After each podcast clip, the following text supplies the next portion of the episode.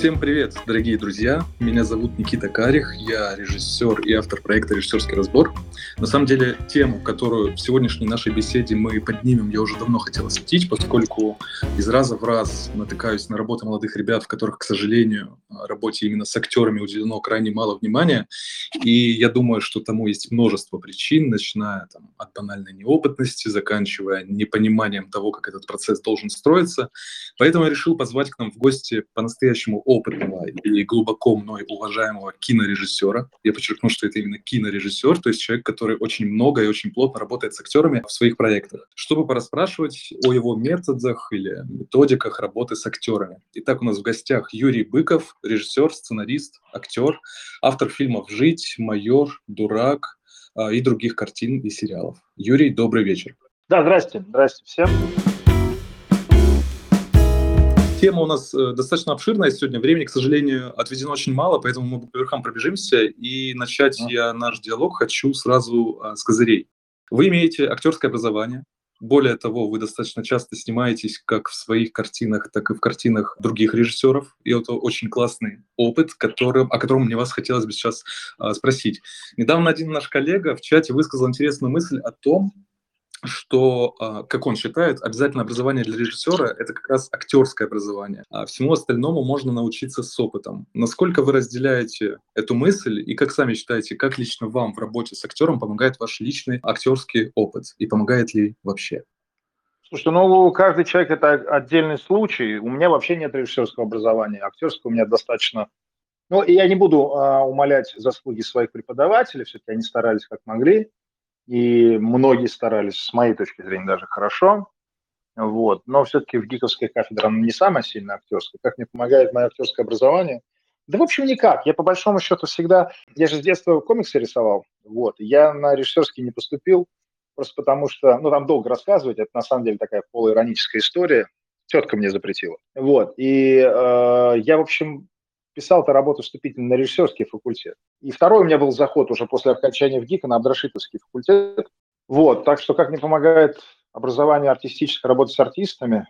Я вам так скажу, мне по большому счету единственное, наверное, что вот прям вот по-детски интересно на площадке, площадку я не очень люблю съемочную, как процесс я имею в виду. Мне гораздо больше нравится монтаж, написание сценария и так далее.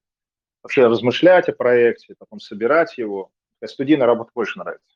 Вот, а, но единственное, что мне нравится на площадке, это делать мизансцен, потому что в мизансцене заложены там системы приоритетов, точка входа, поворот, точка выхода, там основные структурные вещи, которые формируют рисунок сцены, ну и как следствие рисунок большого эпизода или как следствие всего фильма. То есть я очень люблю такое, скажем так, графическое изображение действия и перспективы, что касается персонажей, то есть как они расположены в истории. Там. Мне очень нравится рисовать вот эти рисунки, мизансценические, драматургически. Вот. При подборе правильного артиста на роль остается просто правильно показать ему и физическое, и психологическое место внутри сцены, внутри драматургии в целом в картине. И дальше он уже справляется относительно сам. Я бы не сказал, что я когда-то там корректировал ресницы и глаза. Мне чаще проще показать рисунок чисто психологический, мизансценический, ниже, выше, правее, левее, тише, громче, максимум. В основном это твое положение как персонажа внутри сцены. С чего ты начинаешь, где твой основной поворот, как ты заканчиваешь сцену как персонаж. И, и, и то же самое экстраполируется на весь фильм. А дальше я доверяю артисту вот, и корректирую его, исходя просто из того, как он это делает. Могу скорректировать паузу, могу скорректировать применение или не применение темперамента. Но в целом я бы не сказал, что мне мое артистическое образование как-то помогло, потому что моя работа с артистами – это все-таки больше работа с рисунком. Я даже, честно говоря, мне не очень важно вообще погружаются артисты в роли. Мне, честно говоря, по барабану. Я знаю артистов, которые стоят, курят, смеются, через секунду включается, плачет, потом через секунду же выключается, там, Кать, кофе принеси. Так вот, я, слушай, я вчера, когда поехал, ха-ха-ха-ха и все остальное. А знаю артистов, которые сидят в коробке, очень долго готовятся, потом выходят на площадку, в кадр, что-то мухрю, ме, ме, кукареку, ушли, не получается, зарефлексировал, дубль 25, опять ничего не получается, пошел вагончик, плакать, пить и так далее.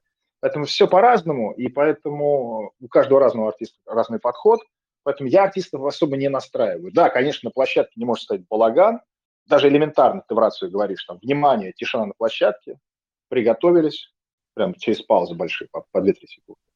И еще пауза, начали.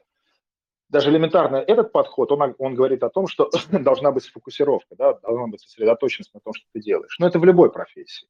А в целом я с артистом, я не настраиваю, я не звоню его жене ночью, не говорю, что он плохо играет, там, как бы, не говорю, съезди к маме, вспомни свое детство и все остальное. Это меня, честно говоря, не касается.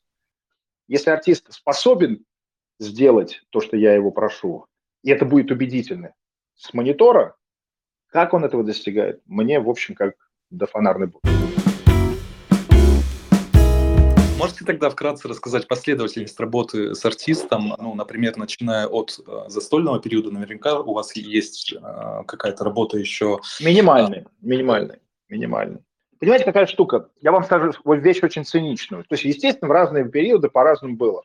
Там где-то я даже заставлял артистов читать от начала до конца сценарий. Бывало так, что и вообще сценарий не давал читать. Хотя тоже, кстати, это, ну, это все крайности, понимаете, как в «Звездных войнах» чтобы не стать Дартом Вейдером, не надо просто уходить в крайность. И поэтому э, я за свою как бы не, достаточно недолгую, ну, относительно такую длинную, но недолгую все и не очень, ну, местами удачную, местами не, не до конца удачную карьеру, понял одно. Как и в жизни, так и в профессии не надо накручивать. То есть ты можешь накручивать, если ты кайфуешь от этого, и другие кайфуют. Ну вот, например, э, артисту, давайте так вот, аксиому доказывают от противного. Да, вот если артисту дадут монтировку в лоб, вот мы недавно такую сцену снимали. Вот если ему всерьез дать монтировкой в лоб. Бывали же такое, да, там, слышали, наверное, истории, когда Герман старший, к которому я отношусь с большим уважением, по крайней мере, по результату, да, его, некоторые его картины для меня хрестомативны. Ну вот я слышу какие-то разговоры там, что он каких-то артистов просил дать кому-то прям реальную пощечину. Но пощечину туда-сюда еще, это же не зубы выбить. А вот если монтировкой дать в голову, ну, если один персонаж другому дает, это тоже надо по-настоящему делать. Вряд ли. Скорее всего, агенту это не понравится, маме не понравится. Да и артисту самому это не понравится. Если от аксиому доказывать от противного, то по большому счету, конечно, переживания важны, важны эмоции. Мы же прекрасно понимаем, что артист подключается настолько, ровно настолько, насколько ему позволяет его там инстинкт самосохранения. Понимаете, если девушка вот сегодня на площадке играет большую драматическую сцену, очень сильно погружается, плачет, ты же не знаешь, что она вечером не побежит на дискотеку или в клуб, там, или куда-нибудь на тусовку, на шаг. Понимаете, если она действительно играет, что она потеряла ребенка, Представьте себе на секунду, что вы потеряли ребенка. Вот сегодня, сию секунду.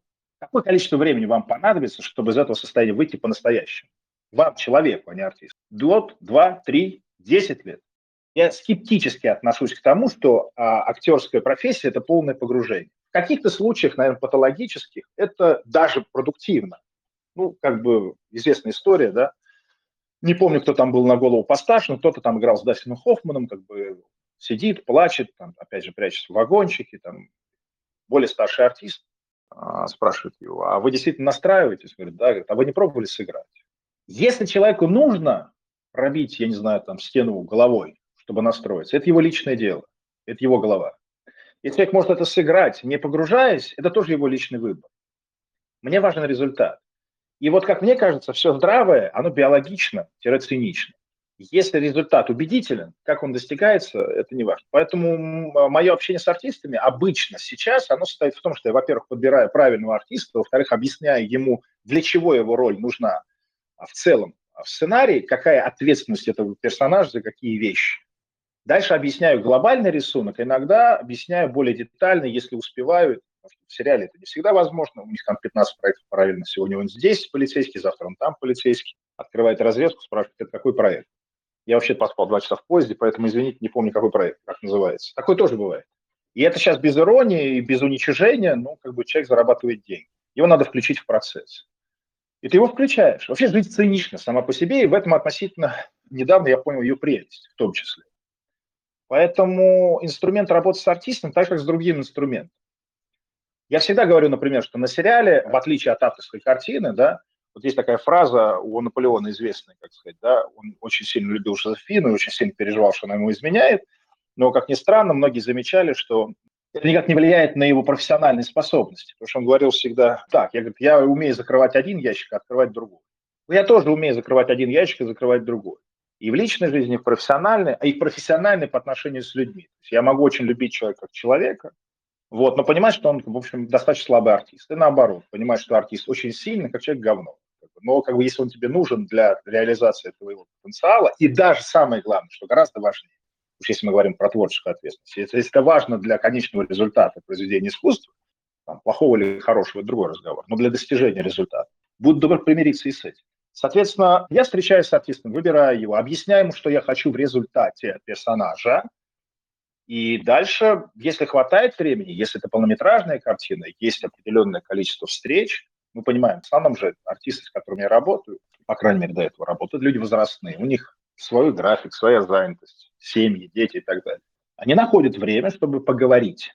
И мне достаточно, в принципе, того, что человек меня понимает, да, как доживем до понедельника. Счастье – это когда тебя понимают.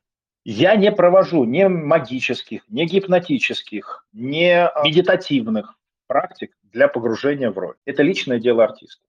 Моя задача на словах внятно рассказать то, чего я хочу. Если мы говорим о возрастной категории, скажем так, дети, подростки, там чуть сложнее, но скажу вам вещь опять же цинично, там больше работы с доверием и с убиранием рефлексии страх, грубо говоря, по поводу того, получится или не получится. Взрослые люди обычно знают, чего они стоят и чего они не стоят.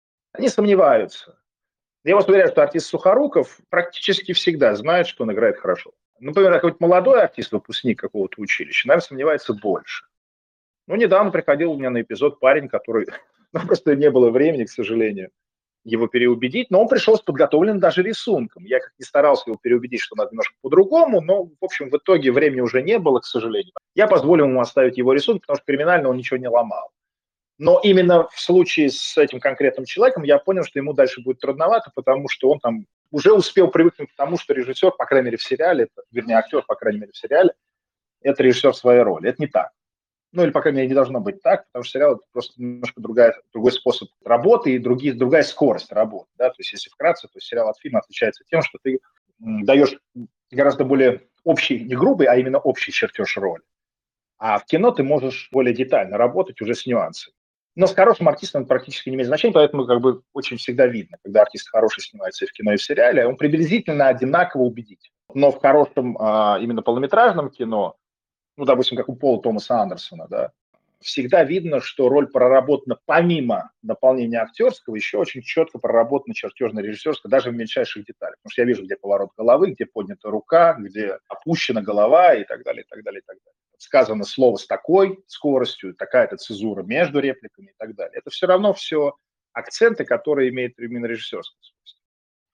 Вот, потом возвращаясь к главному, я работаю вот так. Я разговариваю с людьми, понимаю степень адекватности восприятия того, что я говорю, и уже отталкиваясь от этого, понимаю, вещь такую циничную вам скажу, я больше с ним работаю в открытую или манипулирую, я имею в виду артиста. Чаще всего приходится манипулировать. Какими навыками должен, как вы считаете, обладать режиссер для успешной работы с актером? Слушайте, ну, пример Тарковского говорит о том, что никакими. Пример, э, не знаю, того же самого Стивена Спилберга говорит об обратном. Ну, то есть это, наверное, подход индивидуальный. Иногда режиссер дожидается, покажите мне, нет, не так. Дубль 47, нет, не так. Дубль 58, нет, не так. А что вы хотите? Ну, не знаю, еще покажите. А иногда, говорит, человек снимает дубль. Внимание, репетиция, мотор снят, спасибо. Как так? Вот так, все было. Да было, было, было, не переживай. Я думаю, что вообще достижение результата – это личная внутренняя категория режиссера. Это вот перфекционизм – это вообще внутренняя категория режиссера. Это не объективная категория. Это вопрос легкости. Вот. И поэтому или легкости, или отсутствие, или присутствие легкости в отношении к конечному результату. Поэтому какие тут я могу советы дать? Фокусироваться надо, конечно, на том, что ты видишь на экране. Общепринято, что ты человеку объясняешь сквозное действие и сверхзадачу. И в театре, как бы не говорили киношники, что в кино не надо играть задачи, надо играть состояние, это неправда.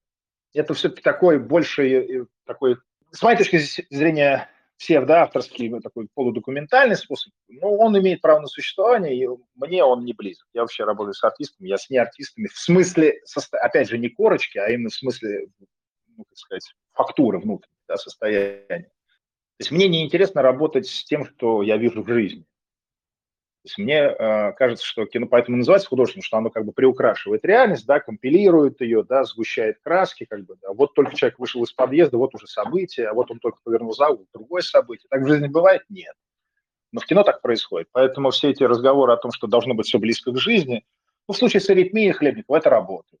Но общепринято, что ты артисту что-то объясняешь. Для чего он делает тот или иной шаг, для чего он произносит ту или иную реплику. Если его это убеждает, если ему хватает твоей мотивации, он это делает так, как ты хочешь. Если ему не хватает, и есть обстоятельства, в которых ты не можешь повлиять на артиста, снимать надо, он делает это исходя из собственной мотивации. Но, опять же, уверяю вас, и это как бы это не цинично звучало по отношению к артистам, из сценария никто не выпадет. Написано «убил маму», значит, убил. И чаще всего почти неважно почему. Не в смысле э, режиссера, а зрителя. Поэтому артисты очень часто обманываются, думая, что как бы какая-то супер какая-то точечная, супер какая-то детальная мотивация имеет какое-то глобальное значение для зрителя. Это не так. Вообще жизнь вещь циничная и вещь жестокая. И это не значит, что в ней нет любви, и в ней нет там эмпатии, симпатии и так далее. Это значит, что не надо воспринимать жизнь как то, что мы переносим на экран, как сказку. Чем жестче мотивация, чем она конкретнее, тем она правдивее. У меня вот складывается ощущение, что вы все ну, назовем это ответственность, да, переносите на актера. Возможно, это неправильный эпитет, но мысль такая. При этом, что вы делаете в случае, вот если вы сидите за плейбеком, а, и уже там энный дубль, какое-то внутреннее чутье вам подсказывает, что, ну, совершенно не то. Категория ответственности все-таки это категория конечная по инстанции. То есть, если вы говорите, что э, режиссер, в моем случае, например, я перекладываю ответственность на артиста, то мы должны понимать тогда о терминах договориться. Что такое ответственность? Ответственность – это конечный результат, это то, что на экране. Ты никому не объяснишь из зрителей, что у тебя не было уби- времени убедить Васю сыграть хорошо. Отвечать за это будешь ты. Ты можешь как угодно перекладывать какую угодно ответственность в любом масштабе на кого угодно, но отвечать все равно будешь ты. Ответственность, в конечном счете, неизбежна только для режиссера кто бы кому не передавал, не делегировал, кто бы чего на себя не тянул, там, ответственность или одеяло, отвечать всегда будет режиссер. Даже продюсер, который запретил вам снимать на этом стуле, в этой комнате, этого артиста, в таком-то количестве времени, насколько вам комфортно, отвечать за то, что это говно, будете вы. Не хотите отвечать, не ввязывайте. Жизнь – это не суд. Да, где-то есть судья, адвокат, там, да, даже самый хреновый, где ты можешь прийти и сказать, вот, согласно, там, фактам и уликам. В общем, мне не дали или дали. Это все никому не интересно. Поверьте мне. Поэтому отвечать равно будешь ты. Поэтому, что касается делегирования ответственности, нет, никакой ответственности я артисту не делегирую. Я даю ему возможность реализовать мой рисунок с его внутренним ощущением, согласованно или с его школой, или с его способами а, воспроизведения того, что он услышал от режиссера. Я просто не двигаю брови людям. Мне однажды интересную фразу сказал а, артист Шведов. Мы какой-то момент встретились на заводе спустя длительное время, на самом деле. И вот мы встречаемся, и вдруг я начинаю понимать, что есть артисты, которые как бы вот смотрят в рот, там, да, и вот Ваня тогда Янковский только начинал, там, да, и вот слушает каждое слово, и мне это нравится. Все. А артист Шведов просто берет и делает как бы от дубля к дублю. Либо не так, как я хочу, как мне кажется, но в общей конве. То есть если надо орать, он не молчит. И наоборот, если молчать, то надо молчать по сценарию, он не орет. Но в целом как-то вроде не так. Как бы мне хотелось, я ну филигранность какую-то, да. Я подхожу где-то на десятом дубле. Я вот тогда, кстати, на заводе перестал снимать по 12 дублей, как ни странно. И правильно сделал, честно. Я ему просто говорю, слушай, ну вот здесь, вот тут. Он говорит, ну ты хочешь сам сыграть эту роль? Тогда становись в и играй вместо меня. Но я же не робот. Я его услышал. Он говорит, может быть, быть и так. Ну, то есть вот мы разобрали сцену, да, и он почти все, вот даже с теми паузами, которые я сказал, он делает. А мне все кажется, что не так. И вдруг какой-то момент я понимаю, что я требую от него того, что я сам бы сделал в кадре вместо него.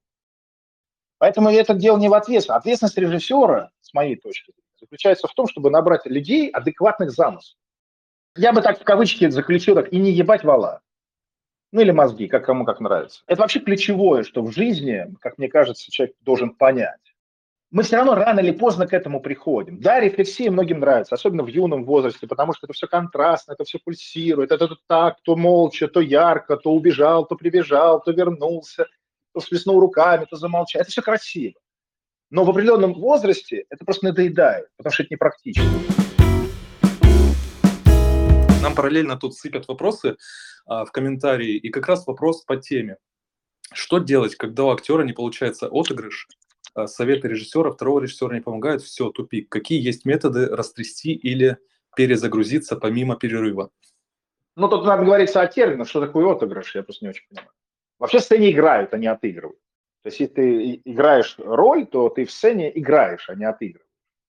Отыграй это вот как вот, не знаю, там есть молодой режиссер, который говорит, вот, слушай, сейчас вот с этой стороны круто через ветку, и ты здесь охуеваешь. Что, простите? Не, ну что непонятно, ну ты как бы охуеваешь здесь вот. Понимаете, ведь результат, он же зависит и от зрителя в том числе.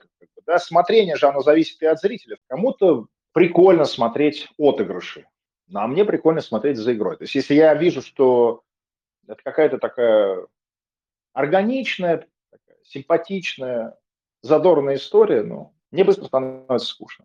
Если это сложный рисунок, то он продумывается, он репетируется. Там даже иногда не важно, проникаешься ли ты. Потому что, значит, артисты бывают такое. Подбегают же артисты, мы их называем зерноедами. Зерно ищет.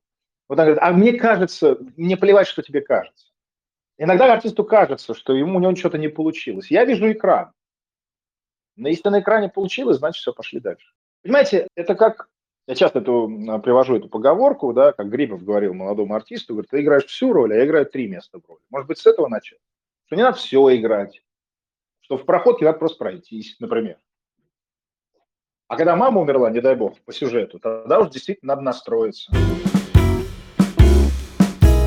Каждый молодой э, кинематографист в начале пути, когда снимает какие-то там ролики или короткие метры проходят через тот этап, когда вынужден снимать непрофессиональных актеров, либо таких же там студентов, э, молодых э, актеров. Есть ли у вас соответствующий опыт? Я потому что не помню, чтобы в каком-то из ваших фильмов я видел, ну, прям совсем людей, э, что называется, с Ну, начнем с того, что вы, у меня в фильмах вы, наверное, не увидите на ключевых ролях, ну, или, по крайней мере, в ключевых, даже в эпизодах артистов, ну, скажем так, без профессионального образования. Это не мое пожелание, я с удовольствием сниму любого харизматика, артистической фактуры, я это называю. То есть человек, у которого есть что-то над э, реальностью. Да? Я люблю работать с артистом. Если у человека нет образования, у меня же нет режиссерского образования, я работаю режиссером. Если человек не имеет профессионального образования, это не значит, что он не имеет артистической натуры или фактуры. Что касается именно вот исконного понимания не артист, то есть человек, ну, как бы находящийся в кадре, не будучи артистом. Вот есть такой фильм у Братова, по-моему, называется «Экспресс», по-моему, да? Да, там есть да. и артисты, и не артисты. В том числе Братов сам, сам там снимался в эпизоде, он артист. Я четко вижу, что есть люди, они фактурные, классные. Как бы, вот на фотографии я бы увидел, бы сказал, блин, это точное попадание просто в роль. Я, мы по фотографиям сначала уже выбираем. Даже профессиональных артистов, даже самых известных. Сначала ты берешь фотографии.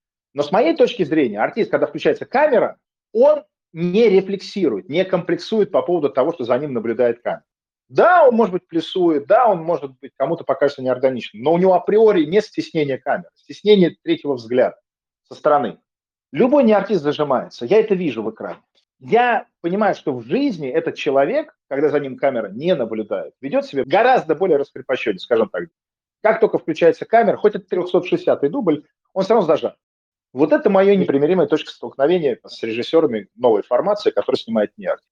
Они пытаются меня убедить в том, что, снимая не артист, они достигают документальности. Это неправда. С моей точки зрения, это лукавство. Они снимают зажатых людей. Фактурных, интересных, но зажатых.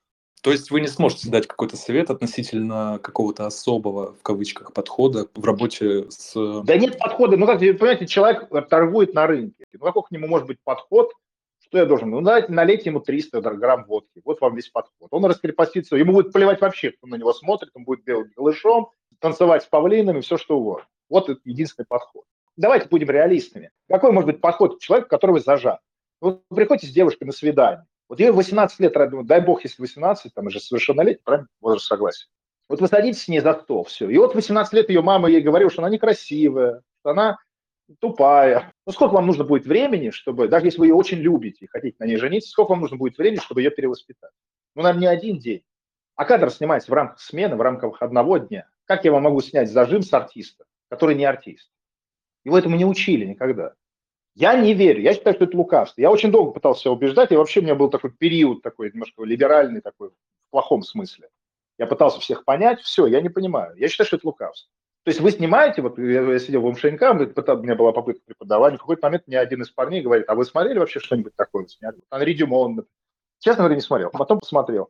Ну, снимает психологически, с моей точки зрения, еще и неэтичный.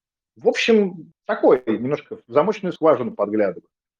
Ну, такое оправдание, собственно, какой-то, может быть, внутренней патологии, не знаю. Но вот снимают людей, очевидно, психически неустойчивых, зажатых, корявых, чтобы была какая-то такая необычная картинка, отличающая. Вот я люблю Ханки, например, фильм «Пианист». Там все артисты. Жесткое кино. Классное, черное, мрачное. Но это же артист играет. Юпер же это артистка. И так далее, и так далее, и так далее. То есть я этих могу примеров очень много приводить, но с моей точки зрения глобальная режиссура – это все-таки про, пусть не приобретенный способом корочки, там, обучения. Как в случае Финчер же тоже, по-моему, научился где-то. Но бывает так, что люди не учатся и снимают очень хорошо. Но это работа в каком-то более профессиональном поле, художестве.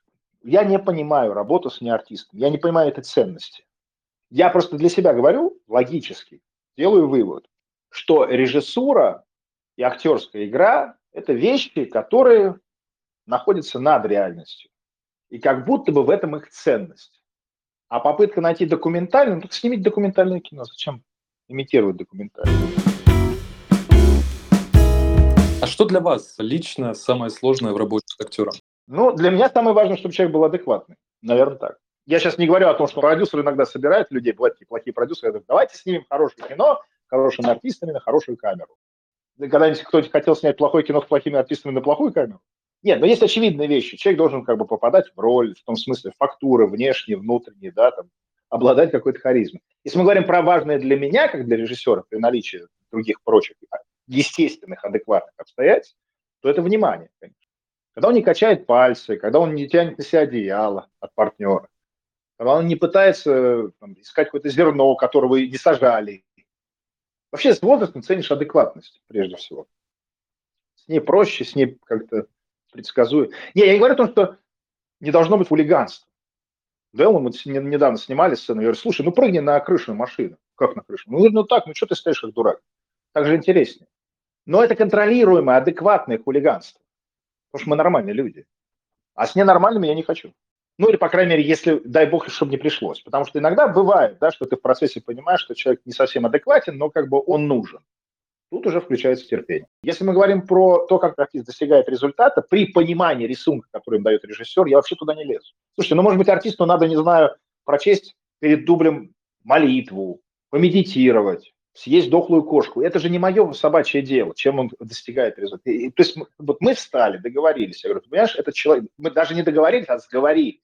То есть иногда, если это артист профессиональный, в хорошем смысле, достаточно просто как бы, ну вот есть текст, Иногда я просто подхожу, если мы с артистом, тем более не первый раз работали, я говорю, ну ты же понимаешь, как бы, что вот здесь, вот здесь, вот сюда, это все, думаю, да, конечно, понимаю.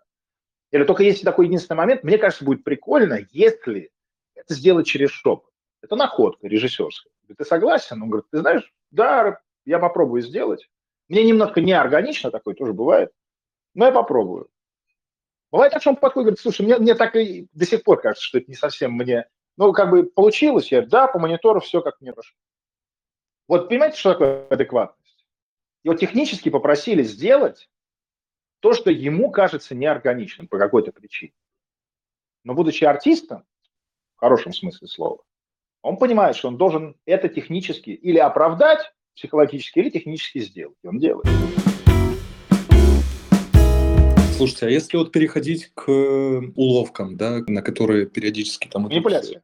Э, манипуляциям, да, на которые идут режиссеры uh-huh. по отношению к актерам. Я приведу пример, да, я в каком-то мастер-классе, если не ошибаюсь, слышал такую историю, что э, снимал он, значит, фильм. Там была сцена, где э, девушка должна была укачивать куклу как собственного живого настоящего ребенка. Фишка в том, что она не прочитала сценарий до конца, ей режиссер не дал дочитать сценарий до конца, он там ей ее сцену только дал, там, или эпизод, там, что он должен был сыграть. Ага. В этот момент, значит, она все в кадре, она укачивает эту самую куклу, входит ее партнер, муж по, по сценарию, по сюжету, оказывается в шоке от того, что видит эту картину. И дальше как бы зритель узнает, что их ребенок настоящий, ну, по сюжету умер, а, и ага. она сошла с ума. Вот такие вот да. манипуляции, вот такие уловки. Вы... Понимаете, вот манипуляция. А, есть манипуляция, которая, она, как сказать, режиссерами ради чего? Ради того, чтобы получить что? Кино? Ну, ни одно кино не стоит человеческой жизни. То есть я на это не пойду. Тот, кто пойдет, ну, как бы, бог ему судья. Поэтому, экстраполируя это на более мелкие вещи, я никогда не буду человеку, там, не знаю, манипулировать именно в таком, ну, скажем, нечеловеческом смысле, чтобы он достиг результата. Вот, допустим, взять классический пример, который вы, наверное, знаете все. Сталкер Тарковский. Двух групп нет, двух операторов нет, кино есть. Один оператор спился, второй, слава тебе, Господи, сохранился, но он там, Калашникова там хрен его сожмешь. Скорее всего, Тарковский в принципе из страны уехал, потому что просто на Новый год к нему в гости никто не пришел. Дело не в политике. Он просто разосрался со всеми и все. Ну, есть такая версия, по крайней мере, она имеет право на существование. Просто уже никто не хотел с ним работать в Советском Союзе после истории со Сталкиным. И вот гений Тарковский просто ради самосохранения, что, наверное, тоже оправдано. В исторической перспективе глобально все, что произошло, все оправдано. Потому что имейте в виду, что есть причинно-следственная связь. И если вы думаете, что в данный момент времени могло произойти что-то другое, знайте наверняка 200%, 200 тысяч процентов, что ничего другого, кроме того, что произошло, произойти не могло. От большого взрыва до сейчас все происходит фаталистически, закономерно. Никаких вариаций в природе не существует. Это мое личное мнение, но как бы с этим легче жить. Так вот в этой парадигме овчинка выделки, для чего мне манипулировать людьми, чтобы что? Чтобы потом жить с этим. Я снял фильм, а человек повесился. Не знаю, спился. Или ему хотя бы даже просто было плохо несколько дней. Надо взвешивать. Чаще всего можно обойтись простым разговором человечества. Но иногда нам нужна манипуляция в смысле, я обычно манипулирую как? У человека плохое настроение, я под него подстраиваю, чтобы он не сломал как бы съемочный день, смену, там, не знаю, настроение другим людям. То есть он говорит, ну ты же понимаешь, что по справедливости здесь, да я говорю, да конечно понимаю. Он же мудак, он же не дает мне правильную реплику, там, не знаю, он же как, да этот козел вообще исполнительный, да, они все говорят, да все они козлы вообще, все. я их завтра всех похороню. Так ты давай вот здесь вот так и так сделай. Да, да, конечно. В этом смысле, да, готов. В смысле как бы, алло, Аня, у тебя умерла дочь, я понимаю, что сегодня нужно сыграть эту сцену, но так сложилось, что она действительно у тебя умерла но ты можешь использовать этот опыт для того, чтобы вот сейчас эту эмоцию, для того, чтобы это, это сыграть достоверно. Я понимаю, что отчаяние. Я утрирую, естественно. Я думаю, что ни один нормальный режиссер себе этого не позволит, вообще, ну, будучи адекватным человеком. Есть такая фраза, соблазны все равно придут в этот мир, но горе тому, через кого они приходят. Я не хочу быть тем, через кого приходит соблазн. Я думаю, что чаще всего результат хороший в кино зависит просто от вдохновения и от искренности того, что ты делаешь. Лично ты. Если на бумаге хорошо, оно и на экране будет хорошо. Главное не испортить. Вот мой подход. Можете ли вы вообще порекомендовать какие-то материалы, источники знаний, откуда молодому режиссеру черпать знания для того, чтобы научиться работать с актером? Ну, давайте так, по чесноку, без дураков. Станиславского и Чехова почитать надо. Тут никто ничего нового не придумал. Есть академические учебники, признанные. Там ежели Гротовский есть, это уже такое полупризнанное, но тоже как бы имеет место быть. Но глобально есть Чехов, Станиславский. Почитайте, там все есть. Возможно, просто люди, как колесо придумали. Люди впервые взялись за осмысление актерской профессии. Какой-нибудь Хмелев там еще э, все равно играл как бы там по наитию, да. Но однажды какие-то люди решили осмыслить, что они делают в профессии академически, то есть структурно. Почитайте, пожалуйста, будет полезно. Тенденции, моды, новые формы – это хорошо, без иронии. Но если мы говорим о личном подходе, тогда уж давайте по-пацански. Это личный подход, тогда изобретайте сами. Если мы говорим об академическом подходе, да, вот есть фундамент, на нем стоят стены, на стене, на стене ну, потом после стен начинается крыша. Ну давайте крышу под фундамент, а фундамент на крышу. Хотите попробовать, это ваш личный выбор. Вот, и я к чему? Я к тому, что, э, что почитать. Почитайте Станиславского Чехова подробно. Потом можете Кротовского почитать. Но в целом, без практики, ну то есть, э, что главное во взаимодействии с артистом? Вот ты берешь текст, у текста, у этой сцены есть задача. Вот у всего, у драматургии, да, у предмета, в том числе и прежде всего у персонажа, войти в сцену одним и выйти из него другим. Точка входа, поворот, точка выхода. Эта схема не приложена. Если в сцене ничего не изменилось, ее не надо было смотреть и снимать. Если в фильме ничего не изменилось, его не надо было смотреть или снимать.